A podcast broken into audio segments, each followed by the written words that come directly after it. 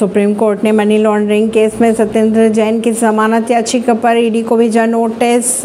याचिका पर परिवर्तन निदेशालय को नोटिस जारी कर एजेंसियों से जवाब भी मांगा गया। पूर्व मंत्री के वकील ने कोर्ट को बताया कि जैन का वज़न 35 किलोग्राम तक कम हो चुका है और वह कई बीमारियों से पीड़ित भी है। सिद्धरामैया होंगे कर्नाटक के अगले मुख्यमंत्री। डिप्टी सीएम बनेंगे डी के शिव कुमार कांग्रेस नेतृत्व ने कर्नाटक के अगले मुख्यमंत्री के तौर पर सिद्धारमैया और उप मुख्यमंत्री के तौर पर डी के शिव कुमार के नाम को मोहर लगा दी है। खबरों के अगर माने तो कहा यह जा रहा है कि पार्टी के व्यापक हित में उन्होंने उप मुख्यमंत्री का पद स्वीकार किया। सिद्धारमैया इससे पहले 2013 से 2018 के बीच राज्य के मुख्यमंत्री रह चुके। कानूनों के पीछे विज्ञान को समझना आसान नहीं है। रिजिजू का मंत्रालय बदल जाने पर कपिल सिब्बल ने कहा, पूरी तरह से खुश नहीं हूँ। शिव कुमार को कर्नाटक के सीएम न बनाए जाने पर उनके भाई ने कहा।